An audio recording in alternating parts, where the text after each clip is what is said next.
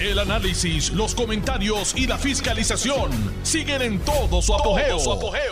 Le estás dando play al podcast de Noti1630, Sin Ataduras, con la licenciada Zulma Rosario. Muy buenas tardes. Hoy es jueves, ¿verdad que sí? Alejo, por favor, asegúrame que hoy es jueves. Jueves 13, 13, diantre, 13 de octubre del año 2023. 12, ¿viste? Tienes que estar despierto. Te dije. Jueves 12 de octubre del año 2023. Esta es su amiga Zulma R. Rosario Vega en Sin Ataduras por Noti1, la mejor estación de Puerto Rico y primera fiscalizando. Le había advertido desde el principio de esta semana que en el día de hoy no iba a recibir llamadas, por lo que le pido mis excusas, pero yo sé que van a disfrutar de la tarde de hoy porque tengo un invitado de lujo. Se está riendo, pero es un invitado de lujo que se ha hecho tan difícil convencerlo de que venga a este programa a pesar de la amistad que nos, bueno, más de 30 años, más de 30 años. La mitad que nos une, pero como él es de allá de San Juan y la gente de San Juan no siempre quiere venir para acá, para el área oeste, a pesar de que su doñita que yo adoro es de Mayagüez. Carmen me lo robé, finalmente lo logré, lo logré y lo logré. Aquí está conmigo mi gran amigo, mi súper amigo, mi hermano, el licenciado Ángel Cintrón García. Gracias, Zulma. Un privilegio estar contigo aquí. Este, ¿Puedo suspirar? Puedes suspirar. este, por favor, acuérdense que cuando hay amistad y cariño, a veces la gente exagera un poquito. Pero este, un privilegio estar contigo en la tarde de hoy. Como bien dijiste, estoy acompañado de mi amada esposa, que es mayagüezana. Sí, señor. Así que hoy vine yo a acompañarle a ella a unas gestiones de ella eh, y aprovechamos para este, estar en tu programa porque te lo debía.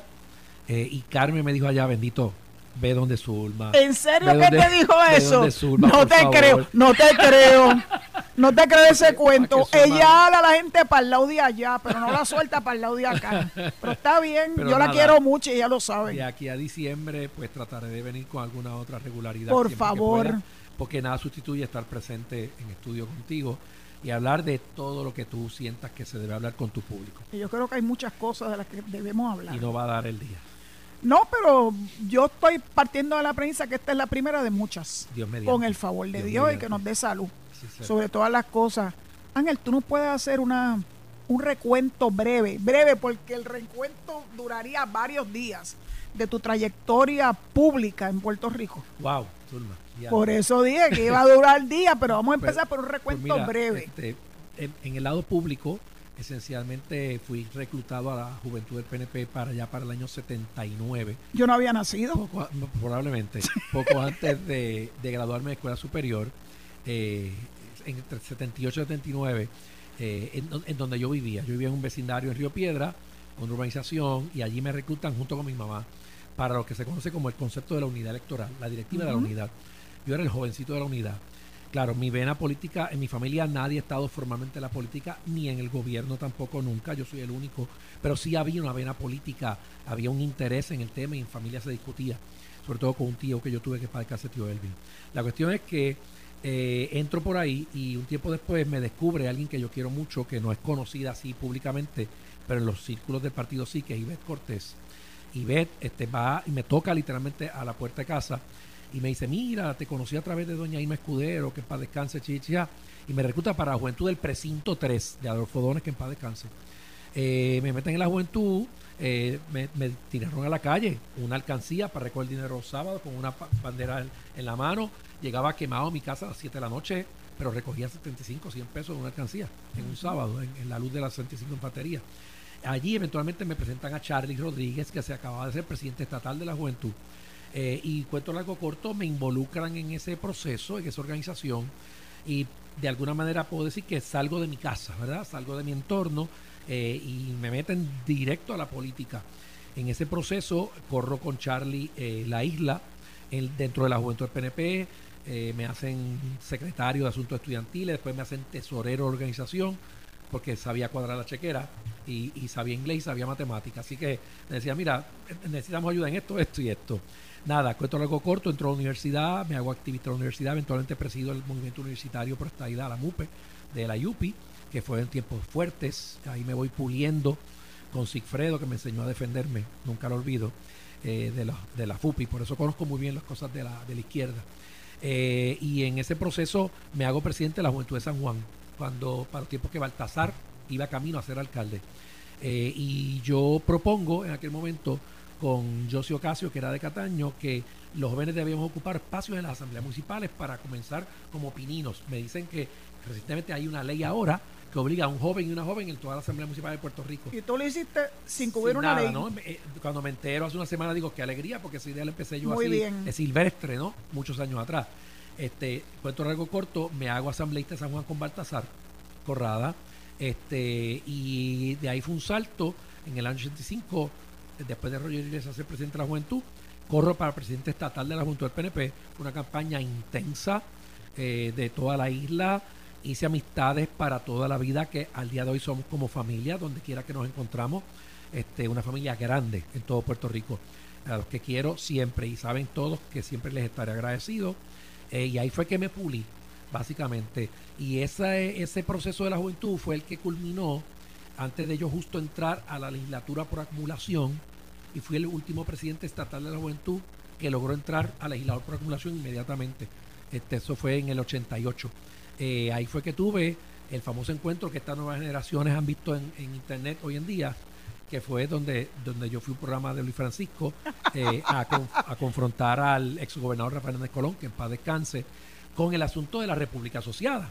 En aquel momento algunos se echaban a reír, pensaban que era una ridiculez, una cosa sin sentido. Y yo creo que hoy en día está probado el caso, ¿verdad? Y ahí está. Adjudicado el los Dos, en los dos proyectos de Puerto Rico Status está con otro nombre. Sí, pero la Libre Asociación, es lo mismo, pero es lo mismo. y, podría otro día contarte la historia porque eh, eh, mucho más adelante en mi vida terminé en una amistad estrecha con Hernández Colón, bien estrecha, inclusive eh, me pidió asistirlo como abogado en dos casos en el tribunal, como co-counsel, o sea que se desarrolló una relación extraordinaria, bien Interesantísimo. Y, me contó otras cosas, ¿no? En privado, de, de cuando yo hice aquella aventura, este, lo que pasaba del otro lado de la cancha. Y nunca olvido que Ronnie Jarabo, cuando yo llegué novato allí en minoría a la Cámara, me dijo una noche, él, él, conocía a mi mamá porque vivíamos frente a frente a la casa de su mamá en Pérez Mori. Y entonces me dijo, ¿tú sabes por qué tú estás aquí de legislador? Y yo decía, bueno, porque salí electo. Y él me dice, no, no, tú estás aquí porque tú tuviste la osadía de sentarte en televisión y enfrentarte al gobernador de Puerto Rico. Y eso no lo hace cualquier persona. Yo nunca olvido eso. Ron y yo tenemos una excelente amistad. Eh, y ahí yo fui aprendiendo y estuve en la Cámara, luego tuve la osadía de con la juventud eh, provocar la, la, transferencia de poder de Carlos Romero a Pedro Rosselló, ayudar a, Pedro eh, literalmente en sus inicios, siendo yo presidente de la juventud y legislador, y recuerdo años bonitos ahí, y esencialmente cuando Pedro se hace gobernador, pues ahí fue portavoz alterno, fue, fui portavoz de la mayoría, presidí cinco comisiones en la Cámara de Representantes y eventualmente, unos años después, cuando ya había cumplido cuatro términos, decidí retirarme y me retiré voluntariamente. Entendí que había cumplido mi misión como legislador y otro día podemos mirar el récord legislativo de todas las leyes que se hicieron, que son decenas de leyes. Eh, Pero si pudiéramos identificar aquellas leyes que tú consideras tal vez las más emblemáticas de tu de tus cuatro términos en la Cámara de Representantes. Wow hice en la ley de seguro compulsorio. Eh, mira, Esa todo el mundo la, Ahora la conocemos, ¿verdad? Y ahora que tenemos un malvete electrónico y todo eso. Muy yo, hice eso, que decían que era una locura y que era bien difícil y ha sido un exitazo. Me siento orgulloso de eso. Hice la ley de bancos que desde 1930 no se tocaba. Hice la ley del Código Uniforme de Comercio, que la universidad no lograba con Carlito Díaz Olivo resolverlo y resolverlo con la Academia de Jurisprudencia y yo logré la legislación del UCC de Puerto Rico. La ley de corporaciones, este, la ley de telecomunicaciones que abrió el mercado de Puerto Rico de un monopolio a una libre competencia y hoy en día es una de las industrias más poderosas en Puerto Rico y tenemos... Hay Fortunata, ¿se acuerdan de Fortunata? Sí, yo quienes me ayudó y provocamos esa, ese proceso que tenía que suceder y hoy en día los puertorriqueños pagamos de las tarifas más baratas en el planeta en servicio celular gracias a esa estructura legal que creamos y esa competencia abierta en el mercado y es verdad que dijeron que Norma Burgos no sabía contar y que se rajaron dos o tres cabezas en el camino, pero miren, hoy todos tenemos un celular, hasta la persona, hasta la persona más, ¿cómo debemos decir? Adulto mayor. Sí, correcto, sí. y saben manejarlo. Eso es así. Y saben, y saben entrar al internet. Y no solamente es a Facebook, porque cuando a mí alguien me dice que no sabe cómo hacer eso, usted tiene una computadora en sus manos y usted puede entrar a hacer esa gestión. Porque ahora están con la ñoña de lo del malvete electrónico. No, no, eso De que no pueden, que no, pueden. Ay, por favor.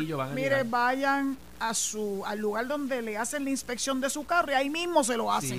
y, después no va a querer volver para atrás. Cuando se den cuenta que ya no hay que hacer la fila para, eso es así. para pegarlo, para quitarlo, sino que es algo casi automático en su teléfono. Es una maravilla.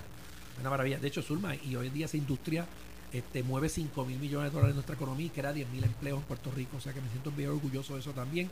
Eh, hice la ley de los cachitos, que es donde la gente cambia su cheque, la gente que no tiene cuenta de banco.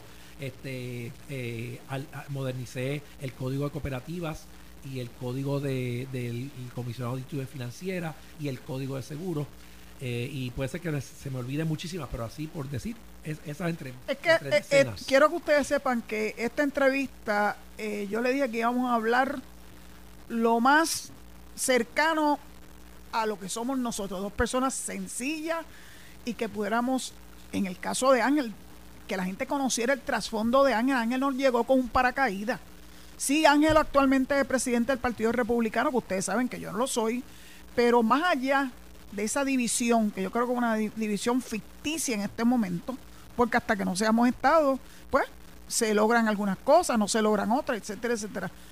Pero más que eso, Ángel es una persona que ha aportado a la sociedad puertorriqueña por tantos y tantos años desde su juventud. Tú hablas de que en el 79, en el 79 me estaba yo graduando de la Escuela de Derecho, Ángel. Pues ya yo estaba paquinando. Mira, estaba, estaba en otro, en otro rol. Sí, eso es correcto, eso es correcto. Y, y, y aprendiendo a cómo servir. Porque todo esto que he dicho así como carretilla rápido, en esencia no es otra cosa que servir al prójimo lo mejor que uno pueda. Y eso es algo que está dentro de uno. Y no importa donde tú estés, en servicio público, en el sector privado, como estoy hace 20 años, uno siempre tiene formas de servir al prójimo. y yo pregono eso. Mi mamá enseñó que hay que ser agricultor de amistades. ¡Ay, qué bonito! Sí. Y yo que soy abogada jardinera. estamos ahí, mira, estamos, ahí, ahí. Háblanos un poco de tu relación con don Luis Ferré. Wow, este, bien especial. Yo era muy adolescente cuando conocí a don Luis este, nunca olvido que me decía, Ángel, háblame despacio para poderte entender bien. ¡Qué chulo! Nunca olvido eso. Háblame más suave, más despacio, que me hablas rápido y no capto. Este, yo, por cosas del destino, este, conocí a Don Luis, a, pesar de ser bien joven, e igual que conocí a Carlos Romero eh, bien de cerca, o sea, e, establecí relaciones bien estrechas de amistad con ellos y su familia, este, de compartir en, familia también, con, casi todos los gobernadores. Pero don Luis, este, como todos saben, era un ser especial, un ser que inclusive eh, no solo era una persona muy pausada, eh, tenía mucha sabiduría eh, y yo absorbía mucho de ese juego de pie. Don Luis tenía una diplomacia para manejar controversias que le llegaban al frente y que uno pensaba que no había forma de resolver. Y él encontraba la forma de desenredarle en tuerto y que todo el mundo saliera relativamente satisfecho de las controversias. Este, yo aprendí mucho con él de eso.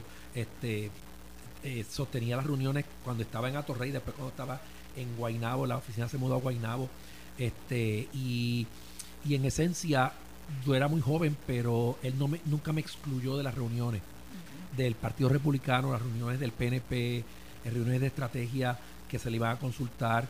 Este, y, y en esencia terminamos este, yo visitando a su casa en San Patricio con casi semanalmente este, para manejar mil cosas diferentes. Y, me daba buenos consejos me preguntaba claro como toda persona brillante cuando te pide la opinión él está buscando detrás de las palabras que tú le puedas expresar de manera sencilla él interpreta detrás de eso lo que ha sido tu experiencia de vida y por qué tú le narras esa opinión de tal manera. O sea, que él ve entre líneas. Este, y yo eso lo, capté después, que, yo decía, ¿por qué me hace esas preguntas abiertas así? Eh, que, yo con esta edad le puedo decir. Y yo no me daba cuenta que él derivaba de ahí lo que yo inconscientemente estaba revelando con las anécdotas que yo leía. No, pues don Luis, fuimos a Ponce y pasó tal cosa y pasó tal cosa. ¿Y, y, y, qué pasó con fulanito? Y yo seguía hablándole y él iba derivando, sí, absorbiendo y uno no se da ni cuenta. Pero a los, a los años fue que aprendí esa destreza, esa destreza con don Luis y en esencia verlo trabajar hasta lo último. Yo, yo, de la casa que cuando él fallece, yo era su primer vicepresidente del Partido Republicano, electo.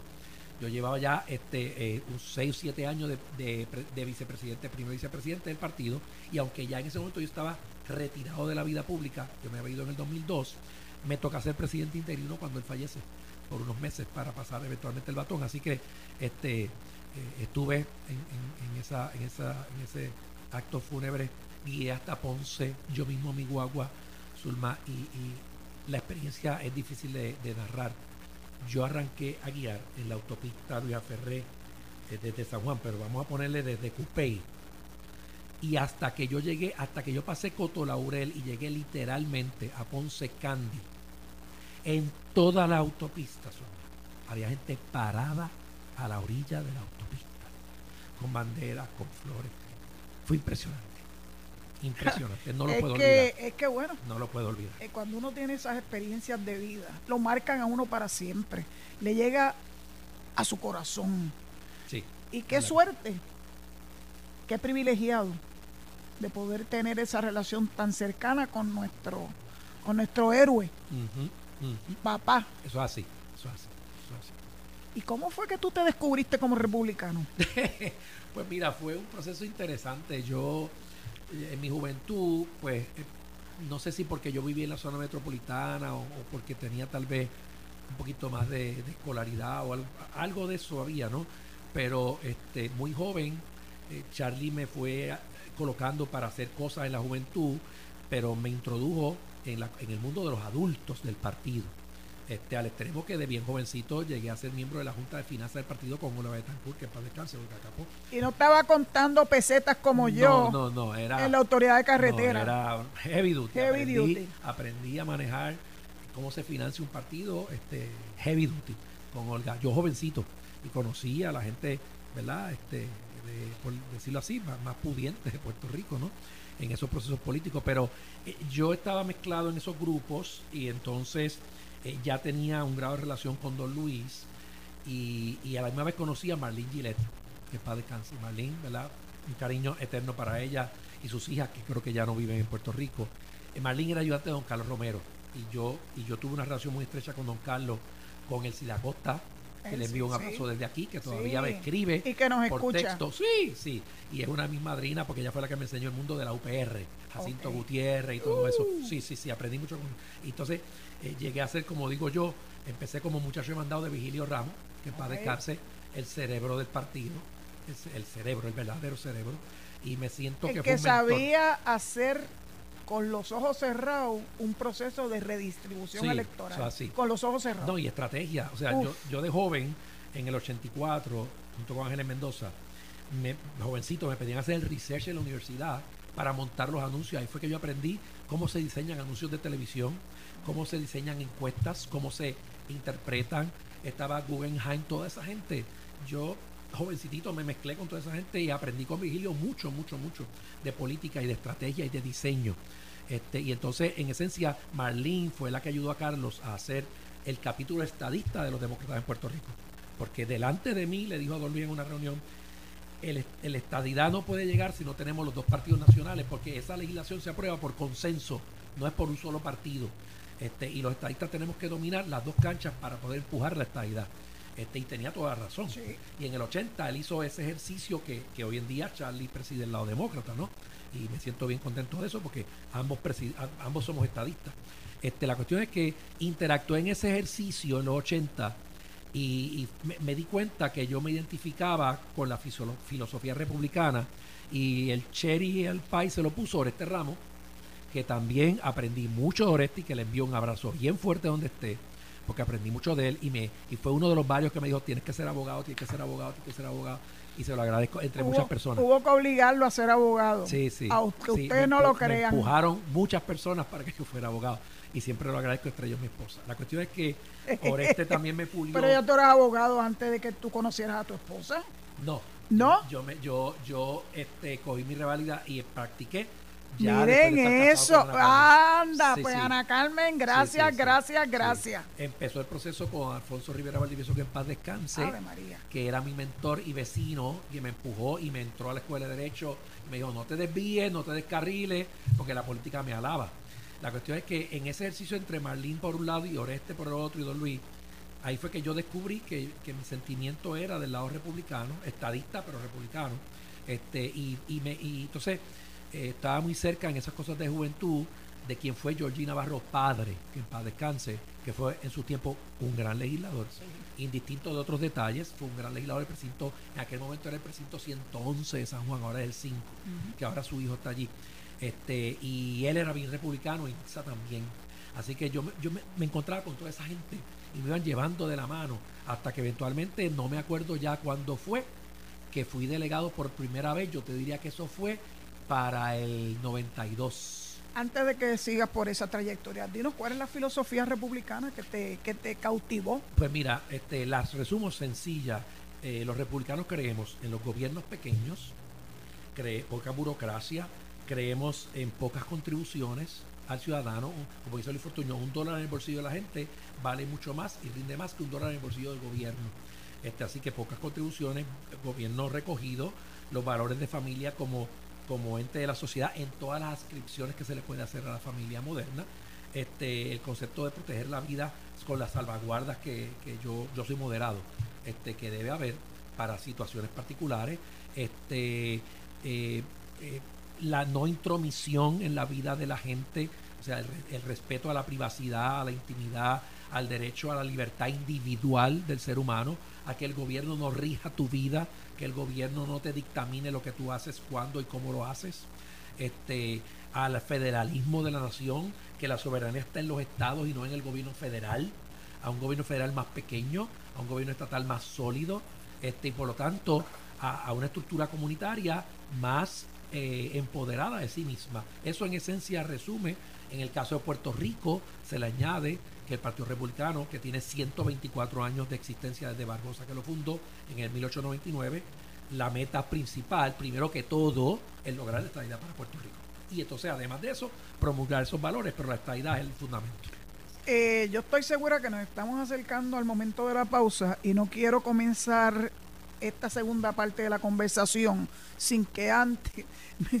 Oh, hola, Alejo, ¿nos vamos? Sí, eh, ya llegó el momento de la pausa, pero no te vas a ir, yo no te voy a dejar ir. No, no, no. Tú sabes todo lo que estamos aprendiendo. No diga eso. Yo estoy segura que esto, eh, esta conversación con Ángel Cintrón ha sido una cosa, un eye opener para mucha gente. Eh, porque la gente tiene que conocer de dónde sale todo esto, cuáles fueron los inicios, para que se sientan identificados porque todo el mundo tiene una posibilidad en la vida. Lo que pasa es que hay que darle, hay que darle Yo iba a ser ingeniero, Mira para allá que ingeniero. Yo estudiar ingeniería fuera de Puerto Rico y por cosas de Dios y de la vida me quedé aquí a estudiar ciencia, a estudiar ingeniería. Y Tania de González, la doctora, donde quiera que esté, mi abrazo y mi beso me dijo, no, usted no va a ser ingeniero, usted va a ser abogado. y me cambió de facultad ella misma. Eso, eso suena un poco a lo que me impuso sin quererlo mi madre, que tú vas a ser abogada, pero nos decía con coraje y yo tenía cuatro años y entendía eso. Dicho esto, palabras con luz, eh, nos vamos a la pausa. Recuerden que hoy no voy a recibir llamadas porque no puedo desperdiciar esta oportunidad. Les ruego que dejen las preguntas y las expresiones para mañana, que sí, con el favor de Dios. Ah, no, mañana no. Después les explico por qué no. Eh, y nos vamos a la pausa. Vamos, Alejo, llévatelo. Llévatelo, Alejo. Estás escuchando el podcast de Sin Atadura. Sin Atadura. Con la licenciada Zulma Rosario. Por Noti1630. Noti1. Este, porque ustedes todos saben cuál es mi, mi preferencia política nacional. Nacional. En los Estados Unidos. Pero Ángel, aparte de ser el presidente del Partido Republicano en Puerto Rico, es una persona que tiene una trayectoria que el pueblo merece conocer, merece conocer. Así que nos ibas a empezar a decir eh, cómo el Partido Republicano eh, se ve frente a la estadidad, nuestro reclamo de igualdad. Sí, Zulma, ese es el reto más importante. Como dije temprano, el Partido Republicano en esencia se funda por Barbosa para buscar la estadía para Puerto Rico y, desde entonces, indistinto de otros asuntos, ese es el, elemento más importante que nos une y nos mueve. En ese proceso, evidentemente, eh, para lograr la estadía de Puerto Rico tenemos que tener los, dos lados de la sala del Congreso, los republicanos y los demócratas. los sectores antiestadistas en Puerto Rico como parte de su esfuerzo de detener el proceso de estadía en el Congreso, lo que siempre hacen es que se van y buscan este, dos o tres legisladores de la extrema derecha y entonces los sacan en prensa como la gran noticia para decir, ve, la estadía no se va a lograr porque los republicanos no la quieren.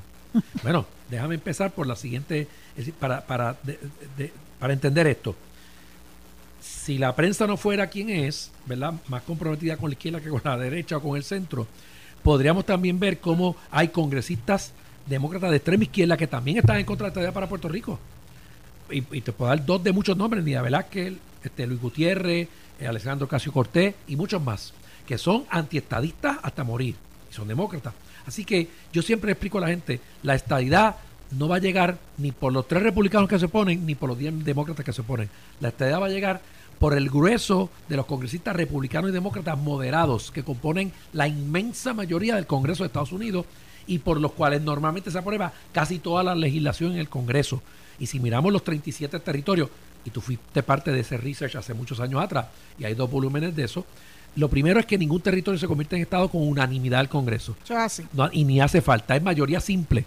Y tú necesitas electores, eh, perdón, congresistas de los dos partidos principales. El Partido Republicano se dedica constantemente a buscar la forma de cabildear en el Congreso, a buscar usar el partido a nivel nacional para mover la causa nuestra, como pues Zoraida, Luis y yo somos tres de 168 personas que en toda la nación componemos lo que se conoce como el RNC, que es el Partido Republicano. En Estados Unidos, los dos partidos no son administrados por políticos electos, como si lo son en Puerto Rico. O sea, el presidente de los Estados Unidos o los congresistas no dirigen el partido, son, son entes separados el Partido Republicano y el Demócrata también, lo corren ciudadanos privados que son electos en sus estados, como nosotros fuimos el domingo electos en nuestro estado aquí en Puerto Rico. Y eso lo componen 168 personas, que son tres por cada estado. ¿Ok? Sherman, Committee Man y Committee One. A nosotros ahí no se nos trata como si fuéramos un estado en igualdad de condiciones. En ese proceso, en ese interactuar, donde nosotros estamos no menos de tres veces al año juntos. Es que nosotros movemos nuestra causa. ¿Por qué? Porque el chairman de Kentucky o de Nebraska o el committee man de New Jersey o de Rhode Island me consiguen la cita con su congresista o con su senador. ¿Ves? Entonces, nosotros no hacemos ruido con eso. Porque si yo comienzo en las redes, como otras personas, a hacer ruido y a decir cuántas reuniones tuvimos, a quién visitamos, los antiestadistas llegan a las 24 horas a deshacer lo que hicimos. Claro. ¿Ves? Los Charlie Black de la vida. Así que nosotros trabajamos el, esfuerzo sin hacer, sin dejar saber en voz alta para que no detecte nuestro movimiento. Y es un movimiento constante que lleva años en in the making, ¿no? en, el proceso. En ese ejercicio, inclusive el año pasado, eh, ante los planteamientos de algunos este, antiestadistas, eh, que los populares de aquí, irónicamente, y los independientes van a buscar allá a los republicanos de derecha. Sí, sí, Aníbal a quien busca, a los Wickers de la vida. el presidente sabe a quién buscó, a, a, un, a un ultraderechista republicano. O sea, es insólito. Y, y, entonces le dicen, mira, eso va a ser un Estado demócrata, como lo es Washington DC, no le den la estadidad. Y hubo un par de senadores que se tomaron ese, ese culé. Pues nosotros logramos que el año pasado el RNC a nivel nacional hiciera una encuesta, un estudio sobre los 5 millones de puertorriqueños que ya viven en la estadidad. Hay 5 millones, de los cuales 4 millones y pico son electores porque son mayores de 18 años. Usted sabe que el puertorriqueño no es inmigrante, es automáticamente elector porque es no hay tal cosa como la diáspora. No, eso no existe, eso es un disparate. La diáspora, es la de los judíos. eso, sí que han vivido la diáspora. Cuando usted vive en un país extranjero al suyo, eso, es, diáspora. Estados Unidos no es un país extranjero para nosotros. Así que se hizo esa encuesta y el bottom line es, ¿y por qué esto es importante? Porque la hizo la RNC para la estructura republicana y para llevar el mensaje. El 43% de los puertorriqueños de Estados Unidos se identifican republicanos y el 31% demócratas. Y eso lo que el mensaje que manda es, mire, Puerto Rico no va a ser un Estado demócrata necesariamente. Digo, eso no está escrito en piedra, pero eso es el mensaje que estamos dando porque en efecto eso es lo que refleja el estudio que el mismo RNC hizo. Así que cosas como esa y muchas otras nosotros la trabajamos constantemente. El otro esfuerzo que hacemos que es bien importante es la primaria presidencial, que va a ser el 21 de abril. ¿Y por qué es importante, Zulma? Porque cada cuatro años hay dos días, cada cuatro años que Puerto Rico es Estado, que se le trata como Estado. ¿Ok? Este, que es el día que existen aquí las primarias presidenciales, sean republicanas o demócratas, ¿verdad? En el caso republicano, nuestra contabilidad es igual que si fuéramos Estado. Tenemos la misma cantidad de delegados que si ya fuéramos un Estado. Y tenemos más delegados que 23 Estados de la Unión. ¿Cómo se establecen esos números de delegados?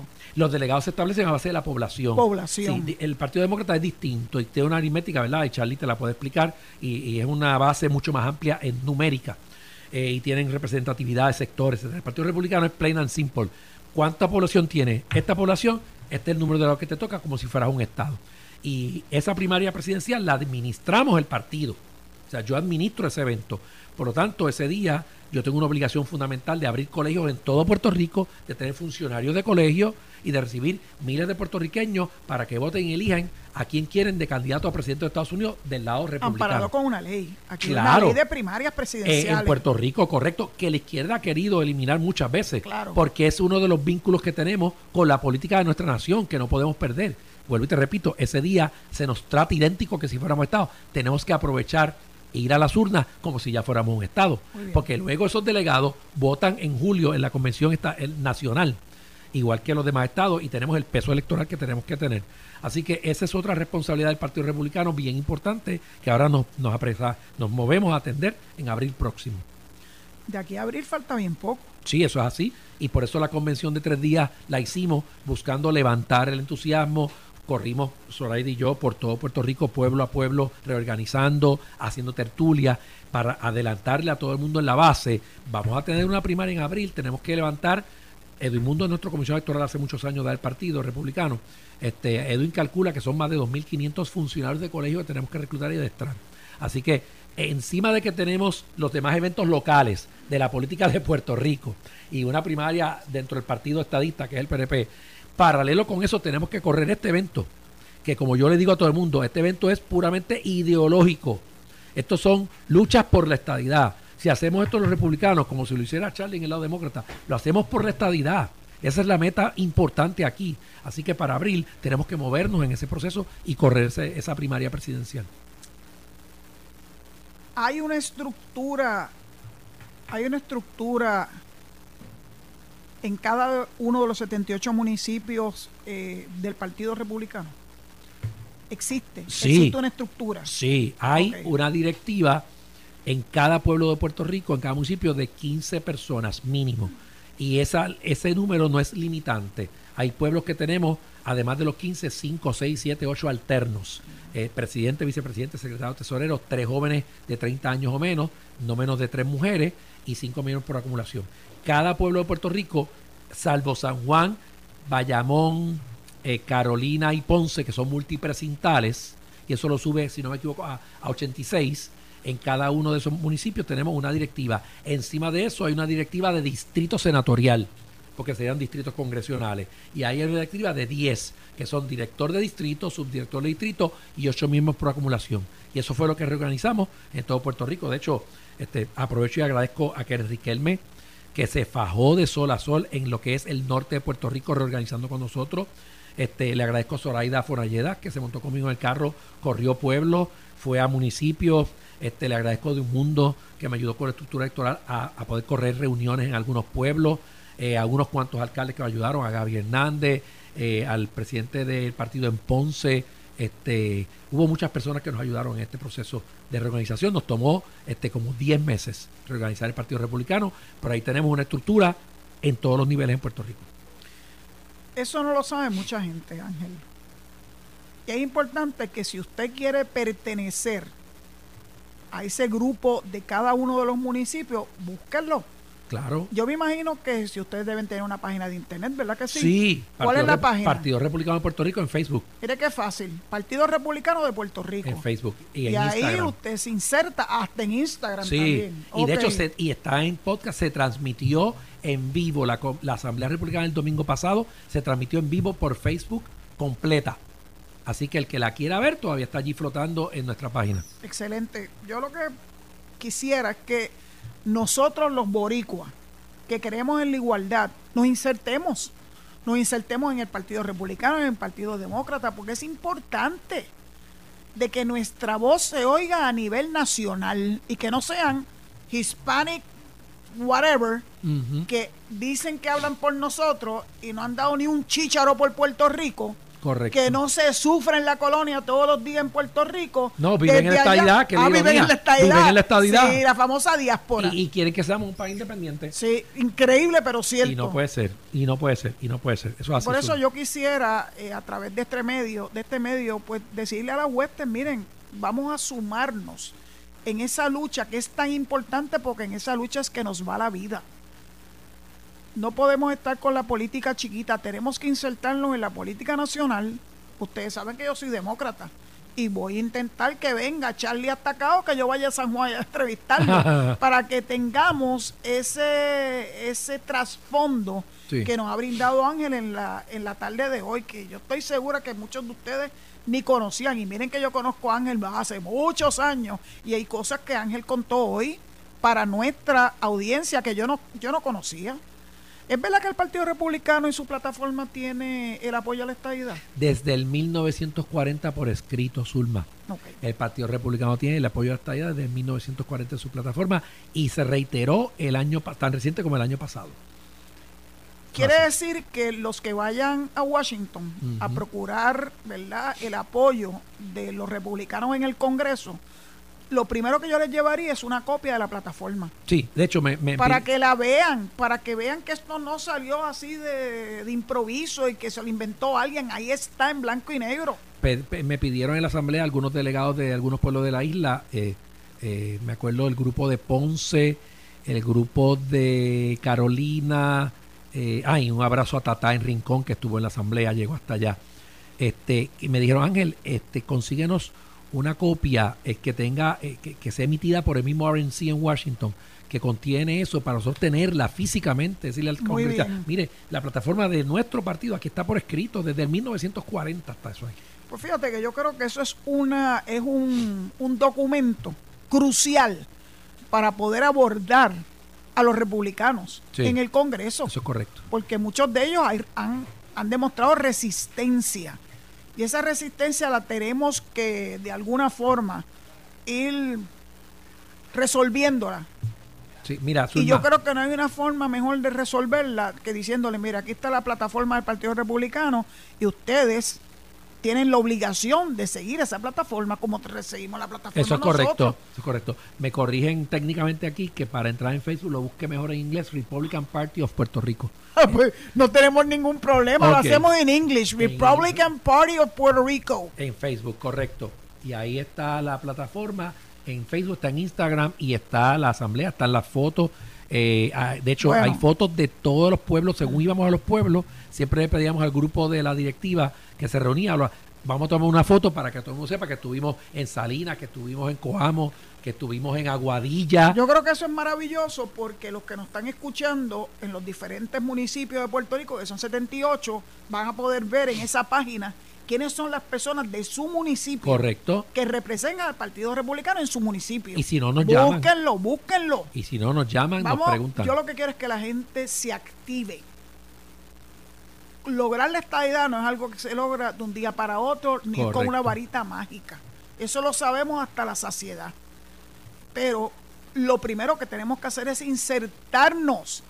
Si usted no quiere pertenecer a ninguno de los dos partidos nacionales, demócrata o republicano, por lo menos tenga las herramientas para poder combatir.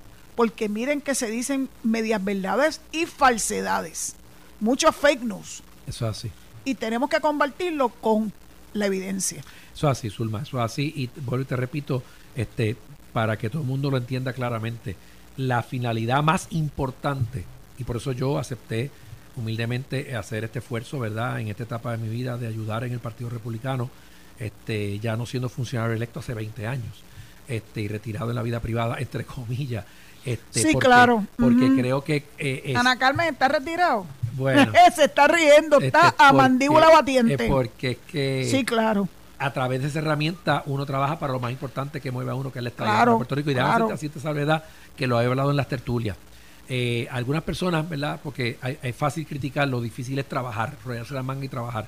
Este, nos hablan de por qué tardamos tanto con la estadidad, si ha habido tres plebiscitos, y yo le digo lo siguiente. El movimiento estadista empezó con Barbosa en el 1899. De hecho, para eso es que se funda el Partido Republicano, con un partido estadista. La primera vez que hubo un mandato democrático en las urnas a favor de la estadía fue en el 2012, con el plebiscito que convocó Luis Fortuño. Así que tardamos 114 años en ser mayoría en las urnas. A veces nos confundimos nos creemos que porque fuimos mayoría desde el 68 para acá con el PNP, lo cual es cierto, y ganamos gobernaciones y todas esas cosas, tal vez la gente piensa que eso era el equivalente automático a una petición de estadidad y no es así. La petición de estadidad por primera vez se logra con el plebiscito de Luis Fortuño del 2012. Así que el reloj de, el, de, la, de la carrera para lograr la estadía del Congreso realmente arrancó en el 2012. Hace 11 años. Ah, exacto. Llevamos en, toda esta lucha de 100 años, solo 11 años han sido los años donde tenemos un mandato consecutivo en urnas que nos permite reclamar formalmente el que se pase un acta de admisión, porque antes de eso era un reclamo, pero no había un mandato en las urnas, a pesar de que el PNP era mayoría. Ahora hay un mandato en las urnas que te digo desde hoy es ya irreversible. No importa cuántas consultas hagas al futuro, siempre van a ser a favor de la estadidad y el día que la consulta sea federal, la contundencia va a ser de tal magnitud que simplemente no va a haber ya marcha atrás. Vamos a, hacer a eso aspiramos. Con el favor de Dios. Tener el mandato federal, tener de los federales, del Congreso, me refiero al Congreso, que son los que manejan constitucionalmente el asunto de la admisión de un Estado. No es el presidente, el presidente firma al final porque ¿verdad? es una cuestión, como pasa aquí, una ley se apruebe la legislatura, Cámara y Senado, y entonces no se convierte en ley hasta que hay la firma del gobernador. Pasa exactamente lo mismo con la admisión de Puerto Rico como Estado. No podemos desperdiciar la oportunidad. Eso es así. Tenemos que insertarnos en la política de los partidos nacionales para lograr demostrar numéricamente Exacto.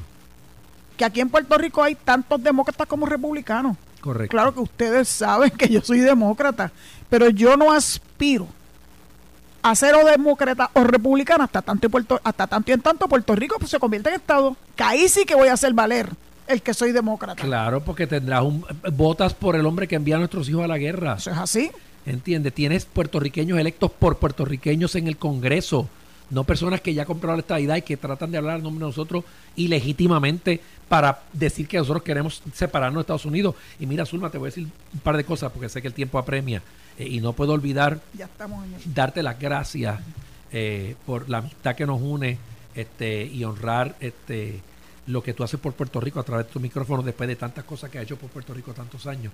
Este, en muchas de tus etapas de la vida. Otro día yo quisiera entrevistarte yo a ti para que tú hables de, tus cosas de vida. oh no, eh, oh no. pero, pero tengo que decir que, a mí me consta, para los que no escuchan, que Zulma no solo es una excelente abogada, es un gran ser humano, sino que es una luchadora de esta edad incansable como muchos de nosotros. Y que eso hay que agradecerlo cuando estamos dispuestos a dejar la paz y la tranquilidad y el no poder tener vacaciones o tener libertad individual para responder a un, a, un llamado eh, de un ideal que, sentimos que tenemos que darle a nuestra patria chica y a los que vienen detrás de nosotros. Este, como yo decía de jovencito, por mis hijos que no han nacido, empecé yo diciendo de la juventud y ahora estoy hablando de mis nietos. Porque ya tienes tus hijos nacidos y tienes hasta nietos. tengo un primer nieto de dos años que adoramos, Ángel Alexander, y por ello es que estamos luchando por la estadía. Así que gracias a ti por esa batalla y por seguir. me, tengo, me tengo que no lo puedo creer que haya pasado el tiempo tan rápido. Ángel, muchas gracias por tu visita, por tu amor a Puerto Rico. Porque solamente teniendo mucho amor por Puerto Rico es que se hacen estas cosas. Sí, sí. Y bueno, pues yo creo que esta va a ser la primera de unas cuantas visitas y me lo tienes que prometer aquí frente a este micrófono de que vas a regresar porque se quedan muchas cosas en el tintero y las cosas que van a ocurrir desde aquí hasta sabré Dios cuándo. Eso es así y, y ahora ya yo terminé la asamblea. Este, yo no puedo hablar a nombre del Partido Republicano de la, de la política local, pero en mi carácter personal puedo hablar todo lo que yo quiera y asumir las posturas que quiera este, y no tengan duda que estaré de alguna manera involucrado en los procesos del PNP de aquí en adelante porque tenemos que eh, un, un, reto importante y otro día podemos hablar de ese tema okay. porque hay cosas importantes que hablar con Puerto Rico del tema local. Sin duda, bueno, pues dicho esto, eh, agradezco su sintonía. Deben quedarse escuchando a Noti1 porque detrás viene Enrique Quique Cruz en su análisis y luego Luis Enrique Falú. Y en la noche, Noti1 en la noche, que tiene su gran fanaticada. Y en el caso mío, pues nos escuchamos mañana a las 4 de la tarde. No voy a estar en el estudio mañana por razones de peso y no es el peso mío. Este, por ende, no va a haber llamadas telefónicas, pero sí les prometo que si Dios así lo permite, el jueves y viene la semana que viene, vamos a tener abiertos los micrófonos para ustedes después de las cuatro y media de la tarde. Que Dios los proteja, pórtense bien, no hagan ninguna barbaridad, por favor, que necesitamos que los estadistas estemos ahí al pie del cañón. Será hasta mañana si Dios lo permite. Esto fue el podcast de Noti1630, sin ataduras, con la licenciada Zulma Rosario. Dale play a tu podcast favorito a través de Apple Podcasts, Spotify, Google Podcasts, Stitcher y notiuno.com.